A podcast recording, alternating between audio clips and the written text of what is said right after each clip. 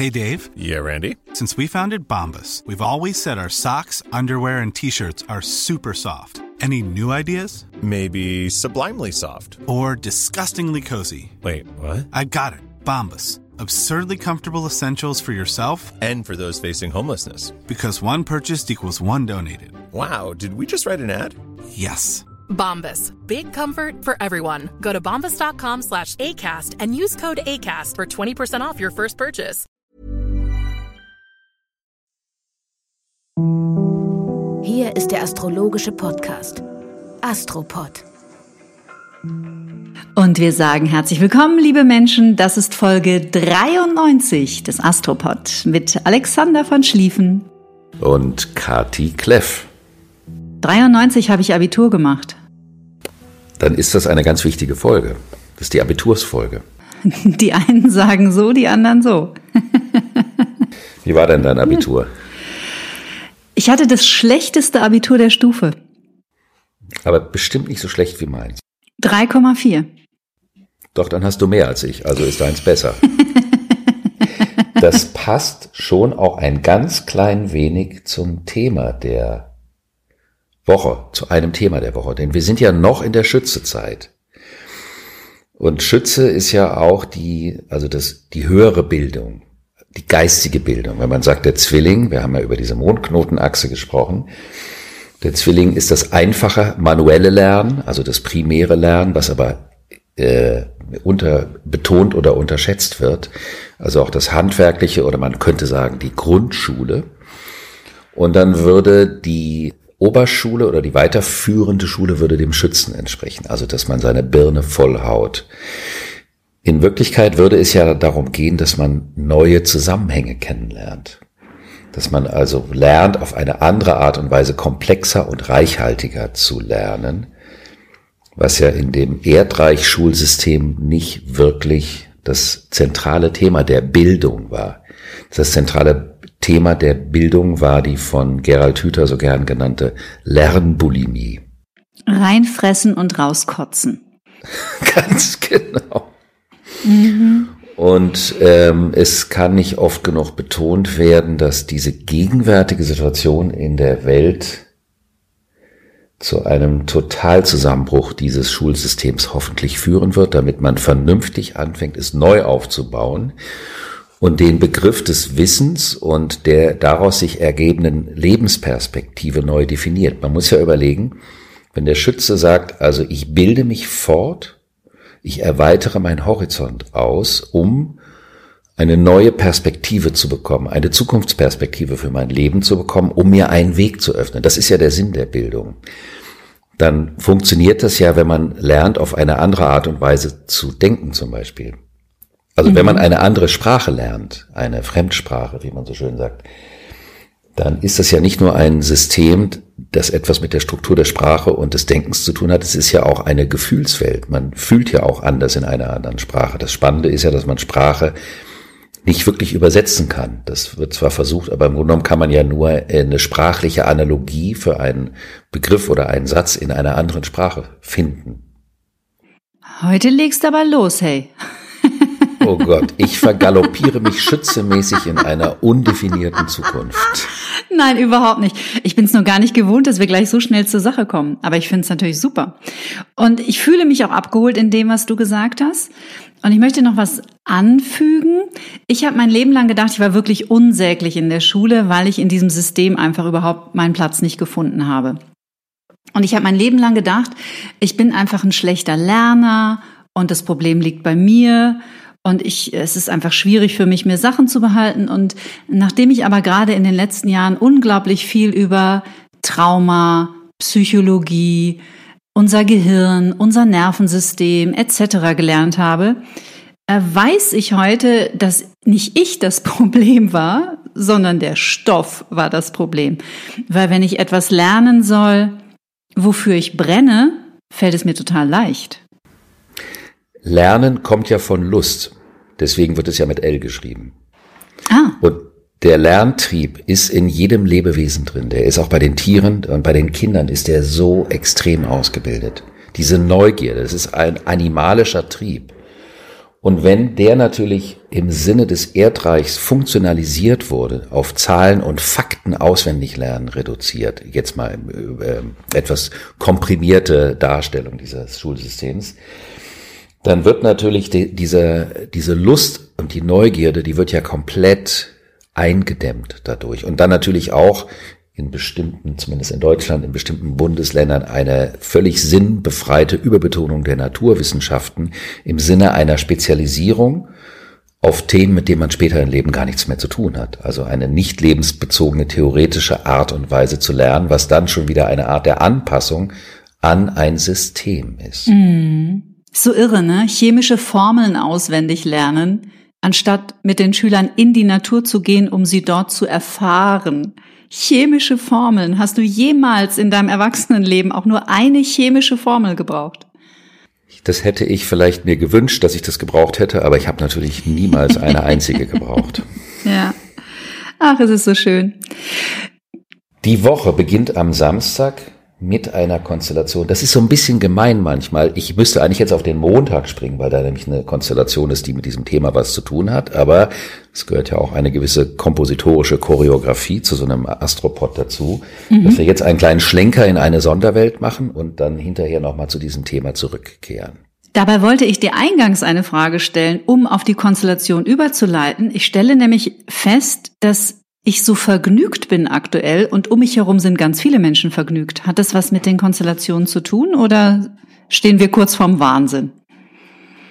Das hat vermutlich damit was zu tun, dass man sich mehr auf das Erleben fokussiert und weniger auf das Denken. Also wenn wir uns hm. im Moment auf das Denken fokussieren, und auf die Nachrichten und auf die Art und Weise, wie die Nachrichten, wie dokumentiert wird, wie behauptet wird, dass man weiß oder nicht weiß, wie dann infolgedessen diese schrecklichen polarisierenden Diskussionen, die ja keine Diskussionen sind, sondern einseitige Anschrotungen mit Wunsch auf Bestätigung, das hat ja alles was mit dem Denken zu tun, mit dem Kopf.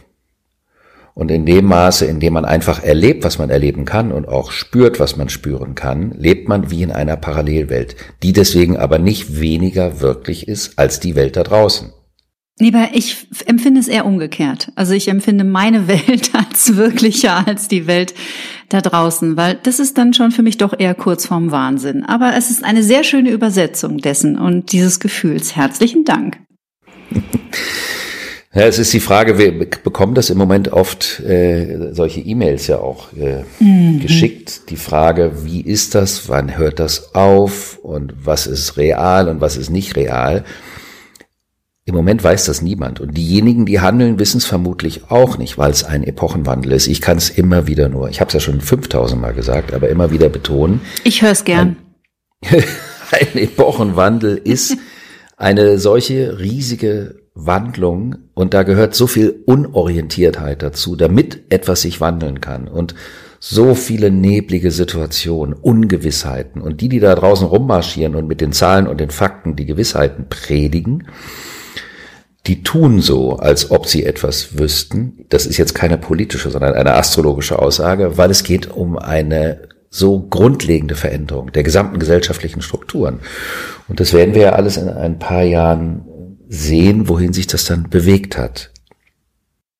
Ich zitiere Albert Einstein an dieser Stelle. Nichts existiert ohne Ordnung, nichts entsteht ohne Chaos. Dieses Chaos ist das, was geschieht, wenn ein Übergang zwischen zwei ähm, Epochen stattfindet. Da muss ein Chaos alles wegschnibbeln, was vorher einen Bezug hatte und eine Linearität. Und das ist ganz normal. Und deswegen ermutige ich auch in meinen persönlichen Horoskopdeutungen die Menschen immer, wenn sie sich im Nebel fühlen, dass das eigentlich ein ganz gutes Zeichen ist. Wenn man sich aber im Nebel stehender Weise ideologisch manipulieren lässt, das ist ein bisschen äh, schwierig. Aber wenn man den Nebel nutzt, um stärker auf seinen Bauch zu hören, dann ist das etwas, was man vorher ja auch zum Großteil vielleicht verlernt hatte.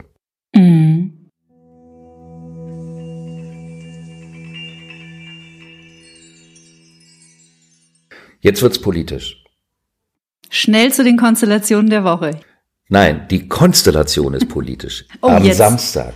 Und zwar ist das, wenn Liebe zur Politik wird, wenn Liebe zum Geschäft wird. Wir haben am Samstag eine sogenannte Konjunktion, also vom Standpunkt der Erde aus, Venus und Pluto sind an der gleichen Stelle auf dem, im Tierkreis. In den letzten Graden des Zeichens Steinbock. Pluto symbolisiert die Vertragsbedingungen, also die Art und Weise, wie wir miteinander uns einlassen auf Projekte, auf Geschäfte. Und Pluto hat oft so einen schlechten Ruf. Ich bin persönlich ein großer Freund äh, von Pluto, weil Pluto äh, auch symbolisiert, dass man richtig auf ein Thema einsteigt, dass man mit seiner ganzen Power darauf einsteigt, um aus dem Thema auch alles rauszuholen. Also eine, ein Mensch, der eine starke plutonische Energie hat, kann auch bei anderen Menschen ganz viel bewirken und freisetzen im positiven Sinne. Das ist ja äh, mein Wunsch immer das Thema der Inspiration. Inspiration bedeutet ja, dass man die kreative Kraft oder den kreativen Funken in seinem Gegenüber freisetzt, ihn stimuliert. Im Unterschied zu dem Thema Hilfe. Man kann die kreative Kraft nicht durch Hilfe freisetzen, sondern durch Inspiration. Das ist eine andere Energieform. Und der Pluto steht ja im Zeichen Steinbock, also sollen auch neue Strukturen geschaffen werden. Die Venus steht für die Beziehung. Und wenn die Venus im Steinbock steht, dann erhofft man sich durch seine Beziehung in der Vergangenheit meistens eine Verbesserung seines sozialen Status quo. Mhm. Das sind dann Bindungen, von denen man sich einen sogenannten gesellschaftlichen Aufstieg erhoffte. Dann spielt also praktisch die Repräsentanz, die statusbezogene Repräsentanz einer Partnerschaft, ob die jetzt persönlich oder geschäftlich sei, spielt eine viel größere Rolle als die Herzensverbindung. Man darf nicht vergessen, dass das Zeichen Steinbock gegenüber vom Zeichen Krebs sich befindet. Krebs symbolisiert die Innenwelt und die emotionale Verbindung und Steinbock symbolisiert die Außenwelt und die formale Verbindung. Das heißt also immer in dem Moment, wo an einer Stelle zwei Planeten zum Beispiel in einem Zeichen sind, wird dieser Aspekt, der, in diesem Fall der formale Aspekt betont und der andere Aspekt unterbetont. Das ist aber nicht unbedingt ausschließlich eine äh, schlechte Geschichte, denn Venus Pluto und Venus im Steinbock kann auch bedeuten, dass man sich hinsichtlich seiner beruflichen Zukunft wirklich entscheidet für eine Partnerschaft, die eine Struktur und ein Wachstumspotenzial hat. Aber es gibt eben auch die Verführung, wie ein läufiges Hündchen dem Status hinterher zu schnuppern. Und da kann man unter einer solchen Konstellation gewisse erfolgreiche Pakte machen, aber man sollte sich eben fragen, ob es nicht trotzdem auch wichtig ist, die Herzensangelegenheiten dabei mitsprechen zu lassen. Mhm. Bei mir rattert es schon im Hinterkopf. hinsichtlich dessen, was das mit sich bringen kann oder hinsichtlich der Menschen, die du kennst, die da gerade in Versuchungssituationen sind? Ach so beides, ne? Das ist ja immer, ich habe über gesellschaftlichen Aufstieg oder eine gesellschaftliche Aufwertung kurz nachgedacht. Jetzt aber eher in Bezug auch auf Beziehungen im Allgemeinen, weil ich immer wieder feststelle in Gesprächen mit Menschen, dass viele eine Beziehung haben, um eine Beziehung zu haben. Das ist häufig dann der gesellschaftliche Aufstieg. Weißt du, wie ich meine? Weil ja. viele Menschen auch so geprägt sind von, jetzt bist du ja schon seit fünf oder zehn Jahren Single, was stimmt denn nicht mit dir? Und dann kommt so gleich so ein Kopfgetätschel in der Familie und ach Mensch, es wird schon, da kommt schon noch einer. Und das finde ich ganz, ganz interessant. Dass allein das Phänomen Beziehung schon in gewissen ähm, Köpfen ein gesellschaftlicher Aufstieg ist. Es wertet einen Menschen in manchen Köpfen auf, überhaupt eine Beziehung zu haben oder in einer Beziehung zu sein. Genau, das Haben der Beziehung ist eine Erdreichnummer, ist natürlich mhm. klar. Und in dem Moment, wo man sagt, ich will unbedingt eine Beziehung haben, äh, äh macht man daraus ja eine Projektion dann geht es nämlich weniger um den Menschen, dem man begegnet, als vielmehr um die Idee oder das Konzept einer Beziehung, was dann wichtiger ist als die Person selber. Es kann ja sein, dass viele Menschen in bestimmten Phasen ihres Lebens überhaupt gar keine Lust auf eine verbindliche oder eine, sagen wir mal, dauerhafte Verbundenheit haben, aber plötzlich steht da jemand vor ihnen und dann ist diese individuelle Person ein wundervoller Anlass, sich darauf einzulassen. Das hat aber eine andere Qualität, weil das wäre das Wesen der Beziehung, dass es aus der Begegnung entstand und dass man nicht mit einem Konzeptfilter durch die Welt läuft und dann irgendwie jemanden passendes mit diesem Beuteschema sucht und dann wurstet man das irgendwie zusammen. Eventuell ist mir das in der Vergangenheit auch schon mal passiert, aber das nur nebenbei. Anwesende sind beim Astropod grundsätzlich ausgeschlossen. Ah, wie cool. Ich bin die Schweiz. Sehr schön. Dann haben wir am Sonntag eine Konstellation, einen Spannungsaspekt zwischen Sonne und Neptun. Mhm. Die Hoffnung und die Sehnsucht, die überspannen sich gegenseitig. Die steigern sich richtig, weil die Sonne im Schützen bedeutet, was wäre mir alles möglich? Was hoffe ich, was mir möglich sein wird in der Zukunft? Wohin möchte ich mich entwickeln? Was sind die nächsten Schritte?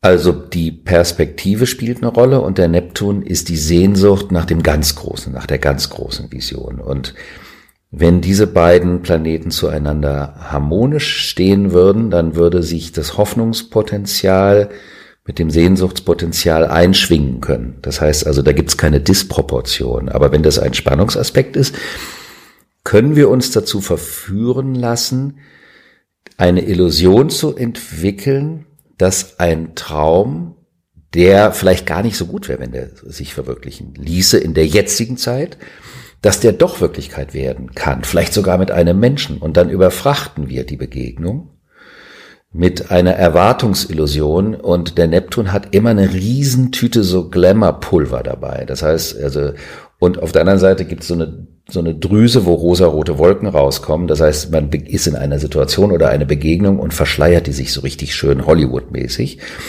Und das fühlt sich natürlich auch für den Betroffenen toll an, weil man das Gefühl hat, Bestandteil eines Riesentraumes zu sein.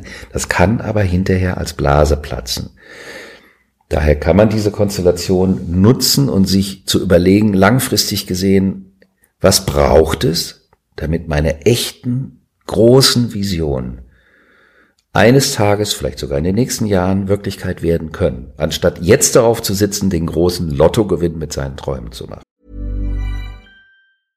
Imagine the softest sheets you've ever felt. Now imagine them getting even softer over time. That's what you'll feel with Bowl and Branch's organic cotton sheets. In a recent customer survey, 96% replied that Bowl and Branch sheets get softer with every wash. Start getting your best night's sleep in these sheets that get softer and softer for years to come. Try their sheets with a 30-night guarantee. Plus, get 15% off your first order at bowlandbranch.com. Code BUTTERY. Exclusions apply. See site for details. Ohne Feenstaub und ohne galoppierende Einhörner. Genau. Ich meine, wenn der Feenstaub wie so ein Mini-Sahnehäubchen äh, da auf dem Teich schwimmt, ist das okay.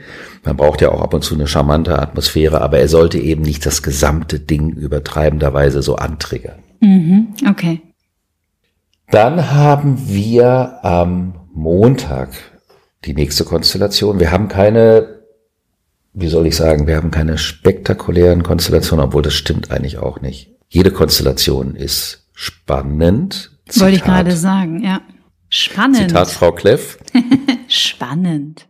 Der Planet Merkur, der für das Lernen steht und interessanterweise eben das Lernen, was auch was mit dem Begreifen zu tun hat, der jetzt die ganze Zeit im Schützen war. Und das ist eben so dieses Bedürfnis auf der einen Seite, seinen Horizont zu erweitern, was Neues mit an Bord zu nehmen, sich inspirieren zu lassen unter anderem auch durch Andersdenkende oder aber eben dieses absolute Recht haben wollen.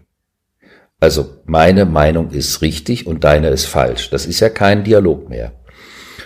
Und dieser Merkur im Schützen hat uns da auf ziemliche Zerreißproben gestellt hinsichtlich dieser ganzen Fragestellung.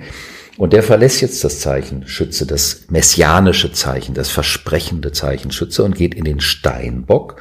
Und Merkur im Steinbock, da wird er eine Weile bleiben ist so die klassisch rationale naturwissenschaftliche Denkweise. Also wirklich an Zahlen und Fakten orientiert. Für eine bestimmte Zeit wird es also relevant, dass man hinsichtlich der Themen, die man vorhat, der Projekte, die man vorhat, dass man genau schaut, was geht, was geht nicht. Es geht wirklich in dem Fall um die strukturelle Logik. Und das ist jetzt keine funky kreative Zeit, das ist nicht wahnsinnig inspirierend, aber das braucht's ja auch. Es braucht ja auch diese Nacharbeitungsphasen. Und es braucht Strukturierungsmaßnahmen. Und dafür ist dann in den nächsten Wochen genug Zeit, auch sowas, um irgendwelche formalen, amtlichen Sachen vielleicht abzuschließen und geordnet zu machen. Oder ob, auch wenn man ein großes Werk geschaffen hat, muss das überarbeitet werden. Hm. Super interessant, was du gerade sagst, weil mir immer bewusster wird, also ich bin ja auch ein super spiritueller Mensch und der Psychologie sehr aufgeschlossen und habe wahrscheinlich, das kannst du besser äh, einschätzen, mit meinem Wassermann-Aszendenten auch eher so die Tendenz, immer so la la la la la, vielleicht ein ganz klein bisschen Bodenhaftung zu verlieren. Und mir wird aber immer bewusster, wie wichtig die Balance ist. Also Balance ist ein Wort, das habe ich mein Leben lang unterschätzt und deswegen finde ich das schön, was du gerade gesagt hast, dass diese Nachbearbeitung auch sein muss. Und wir reden ja auch hier oft darüber, dass es nicht darum geht, das Erdreich posthum zu verfluchen, sondern eine Balance herzustellen wieder und nicht eine, eine alleinige Herrschaft. Ganz genau. Und auch eben diese, diese naturwissenschaftliche Vorgehensweise, im Rahmen dessen, wie sie in der Zukunft brauchbar sein kann, natürlich auch zu unterstützen und zu würdigen, halt nur nicht mehr zum alleingültigen Wirklichkeitsmaßstab zu machen. Am Montag geht auch der Mars, der ja lange im Skorpion war. Das ist ja diese untergärige Energie. Mars ist die Durchsetzungsenergie im Skorpion, so eine, da spürt man, da ist irgendwas. Aber man kann es nicht so ganz genau orten, von wo es kommt. Und der geht in den Schützen. Und Mars im Schützen ist so ein, so eine Art, das Losgaloppieren des Wollens. Ein euphorisches Beseeltsein von neuen Ideen, von zukunftsträchtigen Vorhaben. Und es kann sein, dass für viele Menschen das, was sie sich in den letzten Wochen angedacht oder diskutiert haben, jetzt die ersten konkreten Umsetzungsversuche kommen, dass man also Dinge ausprobiert. Bei Mars im Schützen, der ist also dafür da, zu euphorisieren und zu begeistern, aber er steht auch ein klein wenig für die mentale Ejacula praecox. Entschuldigung, für die was bitte? Die mentale Ejacula praecox. Ist es das, was ich glaube, was es ist? Das ist keine Glaubensfrage, aber es ist ein Phänomen des Ausschüttens der euphorischen Energie zu einem zu frühen Zeitpunkt und sie dadurch zu verpulvern. Es ist das, was ich glaubte, was es ist. Wie gesagt, es ist keine klerikale Angelegenheit, aber es kommt mitunter vor. Und das kann zu solchen euphorischen Begeisterungsschüben führen, wo sich dann die Energie, bevor sie irgendwo, ob im übertragenen oder sprichwörtlichen Sinne reinfließen kann, verpufft sie im leeren Raum und dann passiert eben nichts allzu viel damit. Das gilt aber jetzt für eine geraume Zeit. Also kann man auf der einen Seite diese Euphorie nutzen, um sich stimulieren zu lassen, aber man sollte eben auch aufpassen, dass man seine Energien wohl und besonnen dabei kontrolliert. Im Sinne von des Nichtverschießens. Am Mittwoch überläuft dieser Mars den Drachenschwanz. Das ist wie diese Thematik der Sonnenfinsternis. Mhm. Und das bedeutet, der überläuft den Punkt, an dem diese Eklipse, die letzte Eklipse, stattgefunden hat. Und man kann damit konfrontiert werden, nochmal in seinem Erleben oder in seiner Übersteigertheit, welche alten, falschen, zu hohen Erwartungen man an Situationen hat oder wo man sich auch unter Umständen äh, moralisch in einer Besserwisserei zu sehr verrannt hat und das im Grunde genommen nicht mehr in die Zukunft gehört. Das ist also ein sehr komplexes Thema.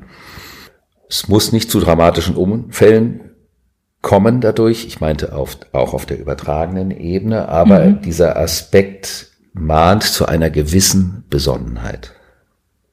Mhm. Ob du das glaubst oder nicht. Ich glaube dir fast alles, lieber Alexander, und war erstaunt, vielleicht habt ihr es mitbekommen, Alexander hat nämlich äh, in der zurückliegenden Woche, ich glaube am Montagabend, ein Instagram Live gemacht mit dem großartigen Thorsten Havener zusammen, der dir die Frage gestellt hat, ob du eigentlich an die Astrologie glaubst. Und du hast eine ganz erstaunliche Antwort gegeben. Nämlich die Frage, die er damals auch in dieser Fernsehsendung gesehen hatte, als ich dem Moderator die Gegenfrage stellte, glauben Sie an die Farbe Rot? Mhm. Und dann natürlich erzählt, dass äh, Farben, Musik, Kunst und Astrologie kein Thema des Glaubens sind. Sondern es geht um eine Wirkung, es geht um eine Erfahrung, es geht um eine Umsetzung, aber definitiv nicht um den Glauben. Aber die Frage, die wird einem als Astrologen natürlich permanent gestellt. Mhm. Glauben Sie denn überhaupt an die Astrologie? Und dann sage ich jedes Mal, nein. Mhm. Weil es das nicht braucht. Ich glaube ja auch nicht an die Musik, aber ich liebe und ich lebe die Musik. Und das ist was ganz anderes. Aber glaubst du an die Kraft der Musik? Das war eine Fangfrage. Das ist eine gute Fangfrage. Mhm. Nee, ich glaube nicht daran. Die, das ist für mich so. Also du bist dir der Kraft der Musik bewusst. Ich würde jetzt ein doofes Wort sagen, was ich normalerweise nicht mag. Hau raus. Und damit hast du mich eingefangen. Ich bin davon überzeugt, Juhu. dass die Musik Kraft hat. Und da gibt's eben auch die Erfahrung zu. Und vielleicht sollten sich die Menschen in dieser Woche auch viel mit Musik beschäftigen. Das ist immer gut für die Seele, das ist gesund und das zeigt, Musik ist einer der höchsten Ausdrücke dessen, was wir Menschen oder zu, zu was wir Menschen in der Lage sind. Musik gehört zu dem Erhabensten, was wir Menschen äh, produzieren können. Und es ist immer schön in solchen Zeiten, sich auch an das Erhabene zu erinnern. Es gibt auch Menschen, die sagen, Musik ist die Stimme, durch die Gott zu uns spricht. Vielleicht. Wir wissen es nicht. Glaubst du das? Ich schließe es nicht aus. Wunderbar. Vielen Dank. Das war die 93. Folge und wir wünschen euch allen viel Musik und freuen uns auf die nächste Woche. Bleibt gesund. Bis dann. Tschüss.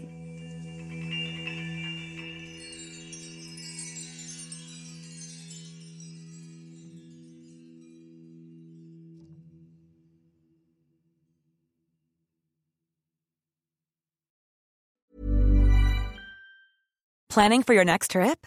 Elevate your travel style with Quince. Quince has all the jet setting essentials you'll want for your next getaway, like European linen, premium luggage options, buttery soft Italian leather bags, and so much more. And is all priced at 50 to 80% less than similar brands. Plus, Quince only works with factories that use safe and ethical manufacturing practices. Pack your bags with high-quality essentials you'll be wearing for vacations to come with Quince. Go to quince.com slash pack for free shipping and 365-day returns.